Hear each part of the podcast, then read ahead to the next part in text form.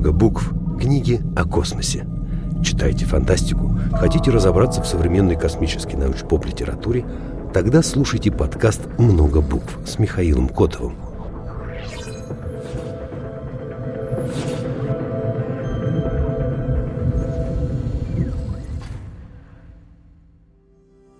Добрый день, это передача «Много букв», книги о космосе, и мы сегодня будем разговаривать об очень интересных книгах с очень интересным человеком. У нас в студии Анна Юсупова, кандидат психологических наук. Анна работает, если я правильно понимаю, в Институте медико-биологических проблем, так? Правильно понимаете. Я ведущий научный сотрудник а, лаборатории социальной когнитивной психологии МБП РАН. А что вы делаете на работе? Мы ставим космические эксперименты. И не только космические, также мы ставим эксперименты в, в рамках изоляционных экспериментов. Например, то, что у нас сейчас проводится в, в институте, Sirius. это Сириус, да, целая серия. Вот сейчас идет восьмимесячный эксперимент. Дальше в планах годовой эксперимент. Уже был четырехмесячный. То есть это большая серия, которую мы делаем вместе с НАСА, Европейским космическим агентством. И вот, например, к нам для восьмимесячного эксперимента присоединилась агентство Объединенных Арабских Эмиратов, потому что у них тоже развивается космическая программа. А, то есть мы именно ученые, мы ставим эксперименты, мы ищем закономерности какие-то. И это отличает нас, например, от психологов ЦПК, которые работают с конкретным экипажем. Это максимально практически ориентированная работа. У нас работа, ну, скажем так, более научная в том плане, что мы ищем какие-то общие вещи в том, что мы видим. То есть как с психологической точки зрения сделать полеты э, экипажей более комфортными, удобными и безопасными? Это так, да. А также очень большое внимание уделяется изучению всего того, что в принципе происходит с человеком в космическом полете, с психологической точки зрения. То есть, например, э, вот э, эффекты астенизации, скученности, например. Потом разные эффекты, которые накладываются на коммуникацию при удалении от Земли, например, и при возникновении задержки связи. Потому что общение становится другим. Когда от твоего вопроса до ответа проходит, например, 20 минут, то, в общем, коммуникация, цикл нормальной коммуникации, к которой мы привыкли, раз, разрывается. И происходят э, определенные феномены, которые мы изучаем, например, сейчас в изоляционных экспериментах, которые лучше изучить здесь до того, как отправлять людей на Марс. Здорово. Анна, какие вы книги принесли к нам на передачу? Я, честно говоря, сперва думала нести научные именно книги, но потом подумала, что это было бы не очень правильно, потому что таких хороших, плотных текстов по космической психологии не очень много.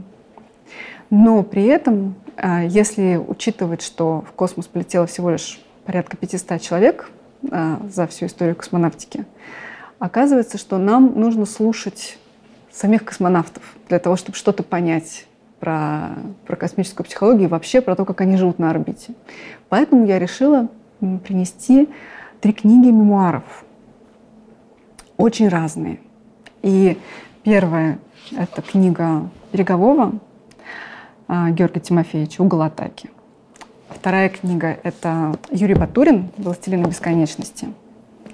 И третья книга а, американца, который летал на шаттлах, это Майк Малейн. Эти три книги очень разные, но, на мой взгляд, они как раз очень хорошо показывают, с одной стороны, весь спектр мемуарной литературы космонавтов, а с другой стороны показывают, что вопросы, которые обсуждаются в этих мемуарах, несмотря на то, что они разделены во времени и в разных странах, они очень похожи по тематике, по каким-то волнующих, по волнующим аспектам и так далее. Поэтому... Какой начинаем? Давайте пойдем хронологически. Давайте. Тогда Например, это береговой, это, береговой, это летчик-космонавт, да. это руководитель в течение долгого времени Центра подготовки космонавтов. Э, он сам, у него один полет на Союзе, но это человек очень-очень заслуженный еще как летчик. Из всех людей, которые полетели в космос, это человек, который родился раньше всех.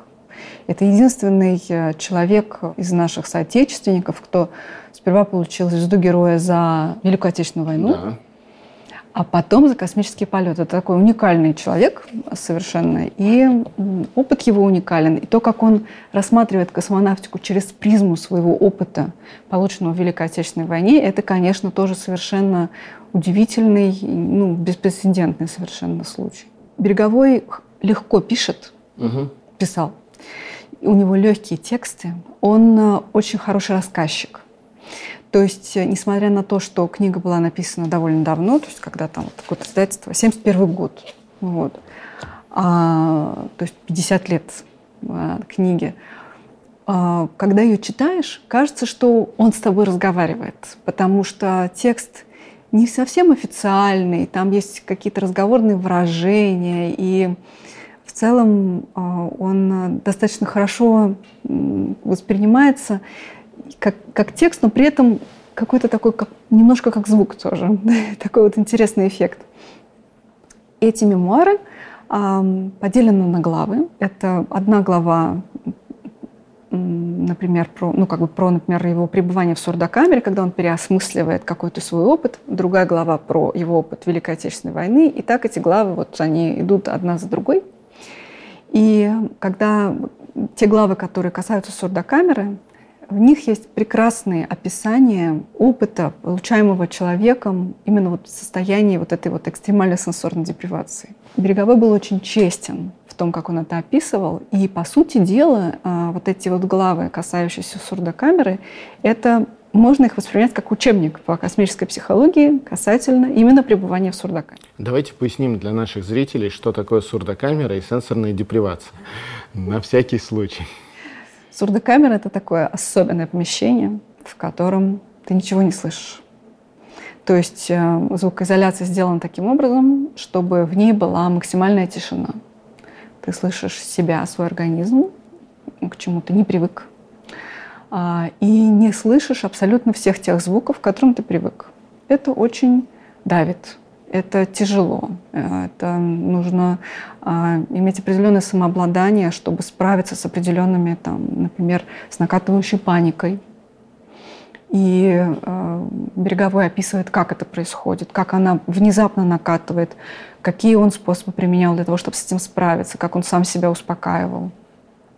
Это все действительно, если говорить про космическую психологию, если вот, например, вас интересует этот аспект космической психологии, то, например, вот э, книга Берегового, она поможет вам наравне с э, хорошими научными статьями.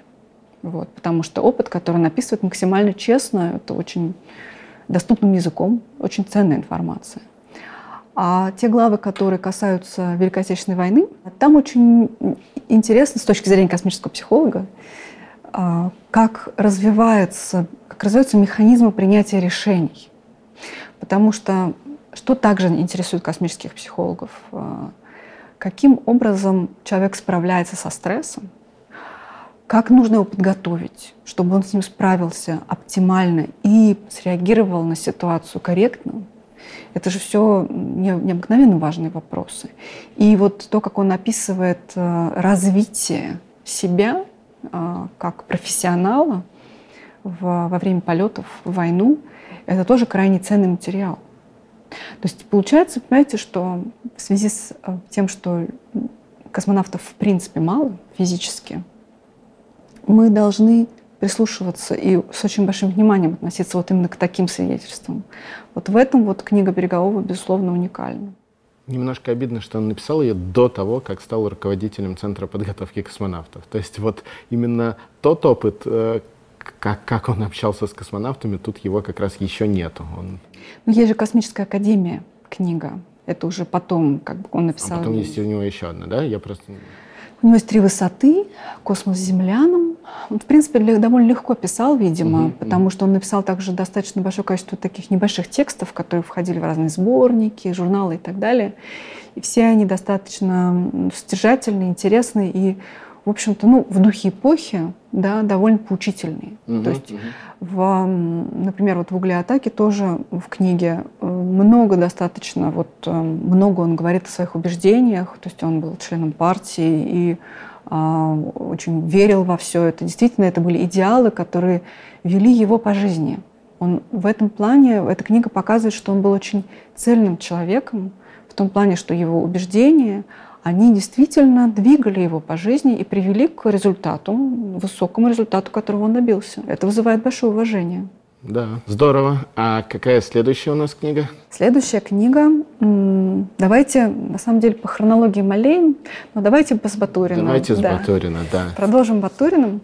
А, Юрий Батурин, уже российский космонавт. Он и космонавт, и ученый. Не так это у нас часто встречается. У нас гораздо больше все-таки космонавтов, которые пришли с военных. Ну, по крайней мере, по, по, по тем временам сейчас ситуация меняется. Но вот это и космонавт, и ученый. У него два полета за плечами. Небольших по длительности, там 7 и 11 суток. Э, и да, он летал с первым космическим туристом Деннисом Тита. Вообще, если хочется заработать комплексной полноценности, открывайте Википедию и читайте статью про Юрия Михайловича Батурина, потому что вы поймете, что вы никогда в жизни не сделаете все то, что он сделал. То есть это человек, человек с уникальным образованием, человек, который учится всю жизнь, который за свою жизнь э, умудрился сделать массу всего. И он и политик, он и ученый. Это человек, который закончил а, физтех, потом получил дополнительных, дополнительное образование как журналист, потом допол, дополнительное образование как юрист, защитил кандидатскую юридических, потом док, ну, кандидатскую, потом докторскую юридических наук. Это, конечно, ну, мало таких людей. Просто даже не... И, и не даже только, и не, не космонавтов, космонавтов да. да. Да, действительно, он летал с Деннисом Тита. И вообще вот эта книга, вот, оцените вот толщину, да. Угу. Вот у нас вот есть Береговой, у нас есть Батурин. А, книга «Властелина бесконечности» не первая написана Юрием Батуриным, но а, мне кажется, что идея была в том, чтобы сделать ее максимально как бы энциклопедичной. То есть он действительно стара, постарался написать все максимально четко, максимально детально. В этом плане «Властелин бесконечности» — это прям вот энциклопедия которая не только для космических психологов, на мой взгляд, но и для всех людей, которые интересуются космосом. С одной стороны, он очень серьезен. С другой стороны, а, там есть такие как бы тонкие юмористические моменты. Например, когда он рассуждает о аэродинамических свойствах Союза и показывает, что они соответствуют примерно аэродинамическим свойствам утюга. Вот. И, соответственно, вот вопрос, кто захочет планировать в утюге, вот, и как вообще, как это делать, когда ты должен планировать в утюге. Вот. И, но в общем и целом, как бы насколько серьезно и поучительна книга Берегового, настолько же серьезно и поучительна книга Батурина. Это вот такой вот ориентир, на мой взгляд. Ну, я вот помню в этой книге, что он очень много моментов рассказывает, о которых все вроде бы говорили, но он рассказывает о них очень глубоко и очень серьезно. Например, все космонавты, все, я думаю, что все наши зрители знают, что космонавты смотрят перед полетом э, «Белое солнце пустыни» фильм. И все это упоминали много раз. Но только Юрий Батурин рассказал о том, как, как, какие были опросы существовали по поводу этого фильма, какие ответы на это были. Какие есть. Там, там есть внутри в книге целый э, список, по-моему, вопросов 40-50, которые можно задать. И да, как звали кота Сухова? И ответ на этот вопрос, ну, кстати, ответа здесь нету. Нужно смотреть фильм, но вот вся вот это вот четко, все говорили, да, мы смотрим, да, мы спрашиваем, но Батурин взял и рассказал, как это происходит, э, какие вопросы, на что делается упор, для чего это делается. Вот он очень системный. Да, и мне тоже очень понравилось, как он объяснил рационально объяснил смысл космических суеверий. Поскольку космонавт максимально высокорисковая профессия, а единственный способ — это идти след в след, как он написал. И эти суеверия, они имеют именно этот механизм внутри себя, что если, сдел... если так делали и было хорошо, Никто не хочет на своей шкуре проверять последствия того, что будет, если, ну, если ты этого не сделаешь. В этом плане Батурин, с одной стороны, физтеховец, угу. то есть человек, ну, я думаю, минимально подверженный я, суевериям, но с другой стороны, мне очень вот было интересно, то, как он рационально, спокойно объясняет, что на самом деле такие моменты нужны, потому что в том числе они успокаивают и самих космонавтов. Это дает уверенность в том, что правильно сделал, правильно будет. Также, например, э, конфликты в космосе. Например. А, тоже Батурин очень хорошо говорит про них, рационально, опять же, а, по поводу того, что космонавты делают все для того, чтобы избежать конфликтов. И э, это связано с определенным, скажем так, самосохранением. Да? То есть, э, если ты хочешь нормально отработать полетную программу, ты просто давишь в себе все то, что рвется наружу, и э, просто работаешь, потому что это главное. И вот это вот очень спокойная тишь, гладь официальная, которая всегда есть в полетах, мы все улыбаемся и работаем вместе. На самом деле это не совсем так, не всегда так. Но э, космонавты не будут идти на открытый конфликт в полете, потому что это себе дороже. И не только себе, полетной программе, а это главное. Вот. И вот, вот это тоже несколько есть эпизодов в книге, когда он говорит о конфликтах. И тоже, если, например, вы как космический психолог, вообще как человек, интересующийся космонавтикой, заинтересованы этой темой, то у Батуринова и это найдете. У Батуринова найдете практически все, о чем только может подумать космический психолог.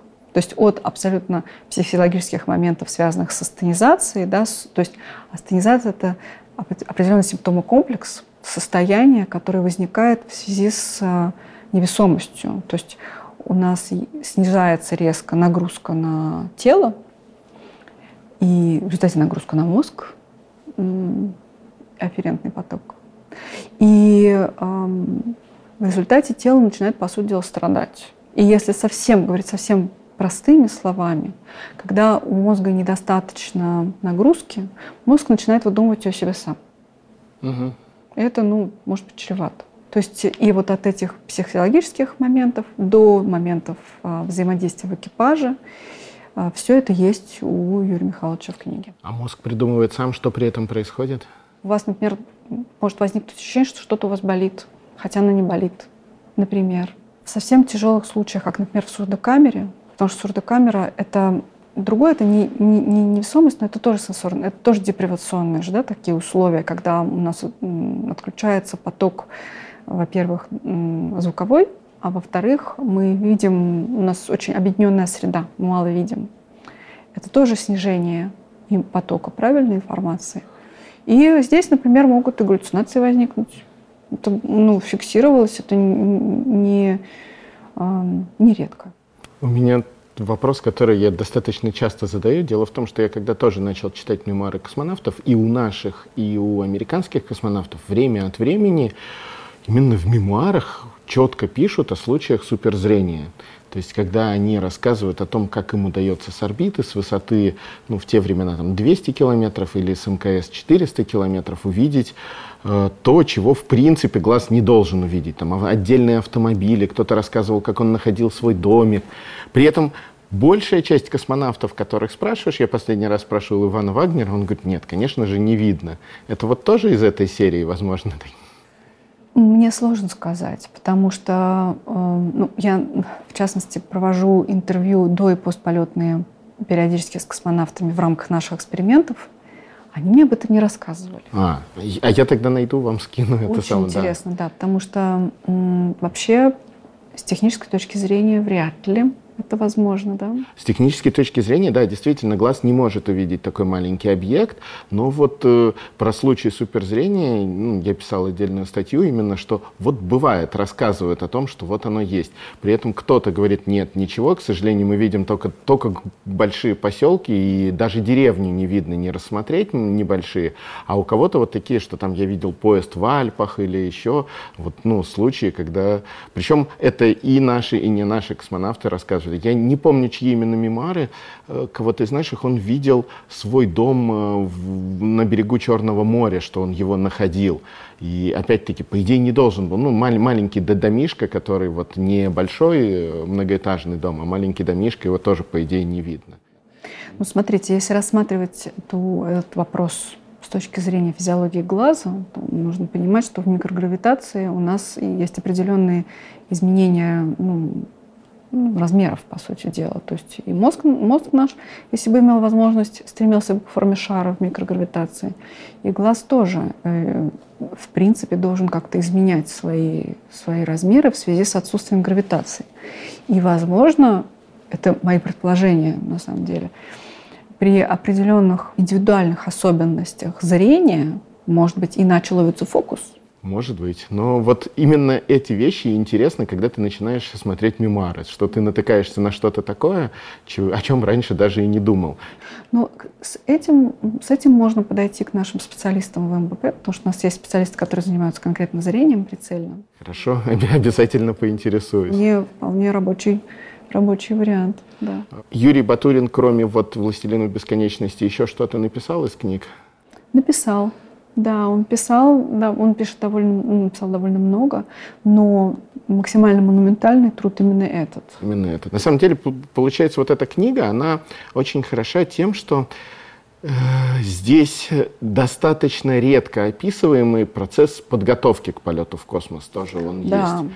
Обычно это как-то немножечко пропускается, потому что он сложный, тяжелый, вроде как предшествует, вроде как уже забылся, и чаще всего авторы фокусируются именно на самом полете, ну, как в высшей точке. А здесь именно много тому, того, что было до. И он так очень, вот, опять, системно вот про да. это говорит. Потому что даже переговоры, например, он упоминает э, отбор, медкомиссии, подготовку, но это как-то все окрашено таким достаточно романтическим флером. А, и совершенно, совершенно верно, то есть из э, книги Батурина можно очень много почерпнуть информации о том, как был построен процесс э, тогда, когда он проходил подготовку. И, э, опять же, можно подчеркнуть больше, чем из официальных каких-то вот статей, мануалов и так далее. В этом как раз тоже вот э, большая польза этой книги. Если вы хотите вдруг э, стать космонавтом, либо встать на эту стезю, либо понять, что вас на ней ждет, то вам стоит тогда купить вот эту книгу от Альпины, прочитать ее, потому что кроме как Юрий Батурин, подробно и серьезно, так об этом мало где вы найдете на самом деле. Почему-то это вот та вещь, которая отсутствует во многих других мемуарах. А здесь именно вот э, процесс подготовки много, и станет понятно, хотите ли вы этого или нет. Это, это действительно самый простой способ, по-моему, убедиться. И он же летал и на Мире, и на МКС. Да. Он летал в 98-м на Мире, в 2001 на МКС. И это тоже позволяет взглянуть на всю эту систему с целых двух точек зрения. Но в целом я бы сказала так. Если вы хотите серьезно разобраться в том, что происходит э, во время подготовки космонавта, как космонавт к этому приходит и что вообще там внутри творится, и у вас есть желание прочитать только одну книгу, то, на мой взгляд, это именно книга Батурина. И не пугайтесь, что она толстая. Она, она хорошо читается, да. Какая у нас третья книга? Третья книга, а, единственная книга американского автора.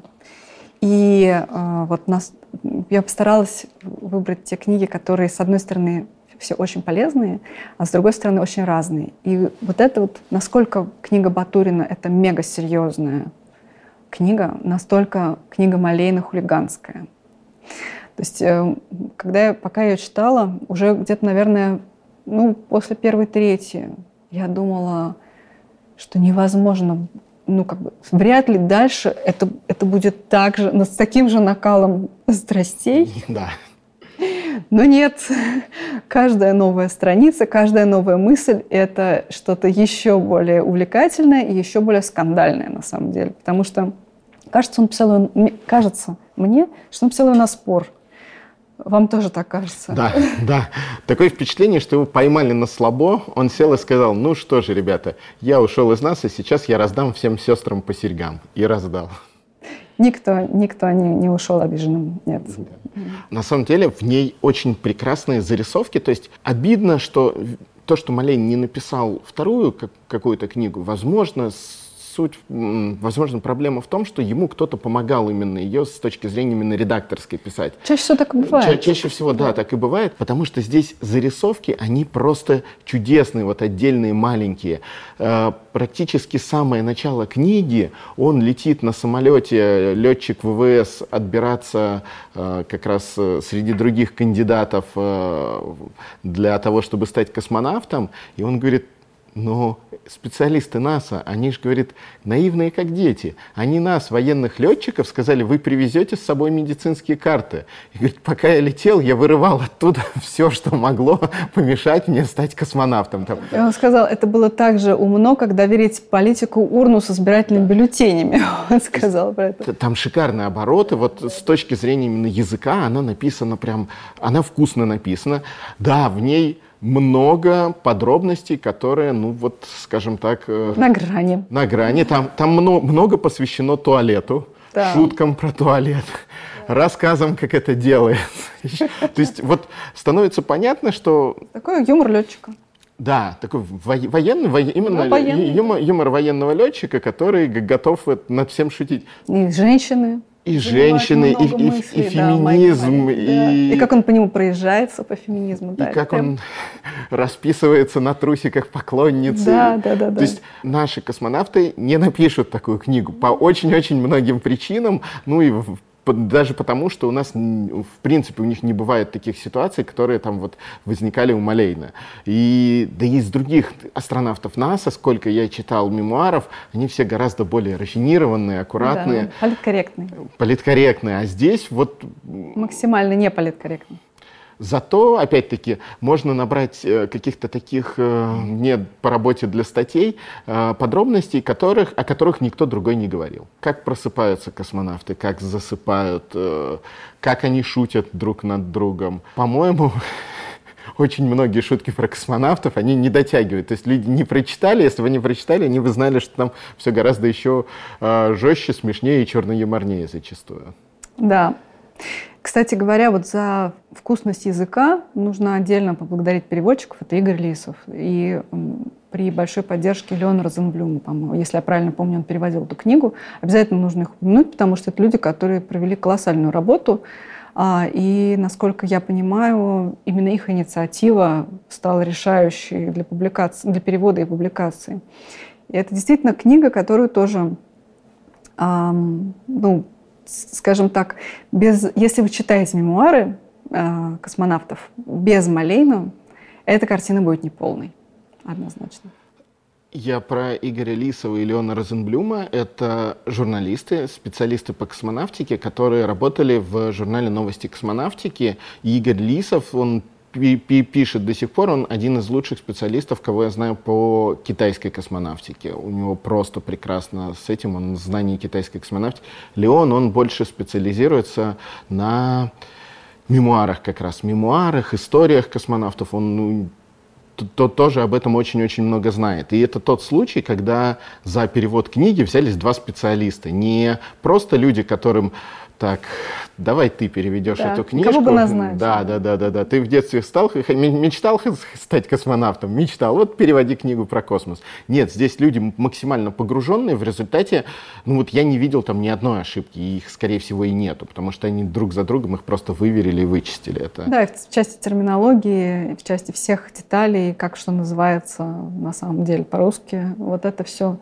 прекрасный текст, действительно. Еще чем круто, опять-таки, то, что в этой книге мы, можно узнать очень много про шаттлы. Э, про программу Space Shuttle, опять-таки, как это все происходило, как происходило обучение, где что находится, что они делают. Вот спасибо огромное, что есть эти мемуары, потому что из них можно узнать зачастую гораздо больше, чем из какой-то научно-популярной литературы. Те шутки про то, что ты летишь на огромной куче у шаттлов, э, у них твердотопливные ускорители. Это такая технология, которая во многом пришла от военных, и по большому счету Малейн пишет, что, ребята, мы летим на штуковине, у которой две огромных бочки со взрывчаткой привязаны по бокам. Что вы от нас хотите? Чтобы мы еще были политкорректными, вежливыми и добрыми? Также довольно много обсуждается тот аспект, что у шаттла, по сути дела, не было системы аварийного спасения экипажа, к чему это все привело. Вот, тоже, соответственно, шутки э, по этому поводу разнообразные, которые, как он сам говорит, гораздо смешнее у кофейного автомата в офисе, чем когда ты уже сидишь внутри шаттла. Масса совершенно для нас ну, как бы новой информации по поводу вот этих бесконечно откладываемых стартов и того, как страдает экипаж, как это выматывает их семьи, что если нужно, можно было бы сделать памятник жене астронавта, ее нужно, нужно было бы изобразить крышу, э, с которой они смотрят на старт, и часы на отметке минус 9 минут. А, ну и также прекрасная совершенно, масса прекрасных зарисовок про медкомиссии. Да, медицины тут много. Да, там... Причем абсолютно неприглядный зачастую, такой, как, как есть. Да, и как он сам писал, э, Малейн, эм, космонавт, астронавты ждали медкомиссии примерно с, с тем же энтузиазмом, как они бы ждали возгорания в полете, например. Ну, в общем, много таких м, прекрасных оборотов и выражений. А, когда я читаю мемуары, вообще, когда я читаю литературу, которая, как мне кажется, может пригодиться мне для моих исследований вообще, я всегда делаю а, конспект. Я читаю в электронном виде, и просто выделяю те фрагменты, которые мне нравятся, и складываю их в заметки для того, чтобы потом иметь некий как бы, полноценный конспект, чтобы к нему обращаться и так далее. Вот, эм, конечно, конспект эм, по Малейну, там есть все, но при этом все очень полезное. И про э, подгузники и кондомы, и про феминизм, и про негативное отношение к программе совместителей. Вот, про то, что интересная очень такая позиция. Например, у, у нас, ну, можно сравнить немножко программу совместителей, в какой-то степени можно сравнить с программой Интеркосмос. Угу. Ну, это серия полетов, которые были в 70-е и 80-е годы с космонавтами из стран соцблока. ГДР, Чехословакия, Болгария, Венгрия. При этом среди них были как очень круто подготовленные специалисты, которые действительно вот космонавты, космонавты, так и в том случае, когда это был э, просто еще один член экипажа, в какой-то мере космический турист. Да, Именно так. И, скажем так, вот, вот это вот отношение к космонавту «ты кто?». Ты космонавт, который действительно способен быть на подхвате в полете, или ты просто груз полезный, да, или бесполезный, как, как посмотреть. Вот Малейн, например, говорил про программу совместителей на шаттлах и называл ее преступной. Потому что, на его взгляд, преступно делать вид, что шаттл это просто как Боинг, но он летает выше, а так все так же безопасно. И недостаточно информировать людей, которые идут на этот риск. И в результате ну, как бы люди, на его взгляд, э, летели ну, не то чтобы в наивном каком-то состоянии, но в целом совершенно не до конца информированными о всех рисках и о всех лишениях, которые им предстоит в процессе полета. Также очень интересно он рассказывает про, например, свое отношение к первым астронавтом от науки. Угу. И... Но здесь нужно учесть, что у него оптика сбита, он военный летчик. Безусловно. Для него вот, если ты не умеешь э, делать вот эти же штуки, высший пилотаж на самолете, то ты вообще не, не особо и человек, и о чем с тобой разговаривать. Да, и он говорил о том, что, например, эм, вот он всю жизнь свою положил на то, чтобы полететь на шаттле в космос, а вот какой-то там, допустим, ученый рассекал по университету в майке с надписью «Спасите китов», и тут увидел такое объявление, такой, ой, дай-ка я стану астронавтом. И это не было правильно, он писал. Вот, в общем, вот много такого личного отношения. И эм, если говорить про, опять же, космическую психологию как э, область знания, тут же есть такой ну, оксюмарон, который заключается в том, что мы тут на Земле, космические психологи, должны э, разрабатывать какие-то гипотезы и проверять их по поводу людей, которые в космосе. Мы же не в космосе, мы, мы тут. Как мы можем предположить? Да? Это вот вечная такая вот дилемма ученого, который работает с космическими исследованиями. И как раз мемуары Например, Малейн, например, Батурин, например, Береговой, но и не только. Это мощный источник гипотез для космических психологов. Ты прочитаешь, ты, во-первых, понимаешь, что масса твоих идей, они совершенно безосновательные, и ими не стоит вообще заниматься, но при этом вот, допустим, вот в нескольких книгах космонавты по-разному упоминают вот эту тему, и почему бы не поисследовать ее, раз она настолько важная, что несколько человек про нее говорили. В этом плане для космического психолога мемуары — это источник, ну, как бы это живой материал для исследований. Тогда, пользуясь случаем, мы можем сказать, уважаемые космонавты, пишите больше мемуаров. Их читают не только благодарные читатели, но и космические психологи, для которых это, собственно, хлеб, их работа. И... Благодарные космические психологи. Благодарные космические психологи. Да, потому что я очень часто говорю о том, что у нас не так много мемуаров. Ну, да, может быть, и космонавтов не так много, и не стоит ждать, что из 500 космонавтов там наберется 50 человек, которые могут написать, хотя, наверное, почти и набралось, ну, не 50, но три десятка-то точно набралось, тех, кто написали очень неплохие мемуары, и все равно каждый из них, каждая вот такая книга, она на вес золота, потому что э, ты читаешь тот опыт, который ты по-другому никак не получишь. Только если сам человек тебе об этом расскажет, только если он наберется смелости, сил, терпения и выложит все это на бумагу. И получается отлично. Дело в том, что в американской традиции а, есть изначальная идея о том, что можно взять редактора, можно взять соавтора и э, вместе с ним писать книгу. Например, Скотт Келли еще до своего полета, мы с ним встречались, я брала у него интервью и вообще работала с ним в, в процессе подготовки его к полету в ЦПК. Он говорил о том, что он планирует каждый вечер делать какие-то заметки, записки, для того, чтобы потом, вернувшись, написать книгу. Он даже уже примерно представлял себе, с кем он ее будет вместе писать. И это был некий проект, к которому он шел. И книга получилась тоже, кстати, очень хорошая. Скотт Келли «Стойкость», да. Очень толковая книга. У него была сразу эта идея. У нас же, мне кажется, вот только начинается такая практика, когда можно взять себе соавтора, который хорошо пишет, и сделать эту книгу более, во-первых, чтобы ее легче написать, а во-вторых, чтобы широкий круг читателей легче ее читал. Да, потому что чрезвычайно важно, насколько хорошо все равно мемуары написаны с литературной точки зрения. Если они написаны неинтересно литературно, то вы прочитаете их только узкий круг вот тех, кто действительно там либо по работе, либо фанатов от космоса. Если они написаны хорошо, то чем проще, чем, чем шире, то, да, соответственно, возникают такие книги, как э, Скотт Келли «Стойкость», она достаточно хорошо разошлась, Майк Малейн, его много кто читали, э, ну и... Хэтфилд? Хэтфилд, да. Хэтфилд, у него то, тоже прекрасные вот такие мемуары. Поэтому надеюсь, что и в, в нашей, в отечественной традиции тоже появятся такие вот книги, которые сразу являются ну, проектом двух людей, космонавта и писателя.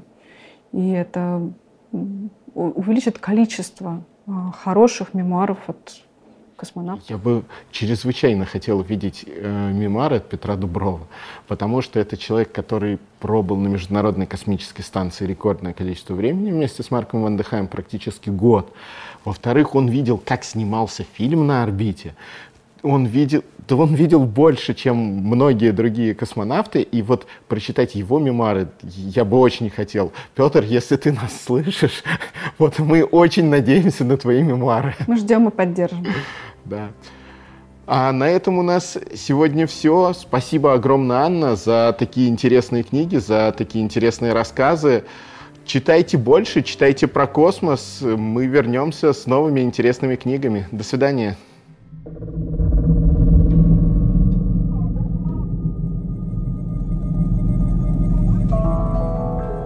Вы слушали подкаст «Много букв». Больше интересного смотрите на канале Роскосмос ТВ.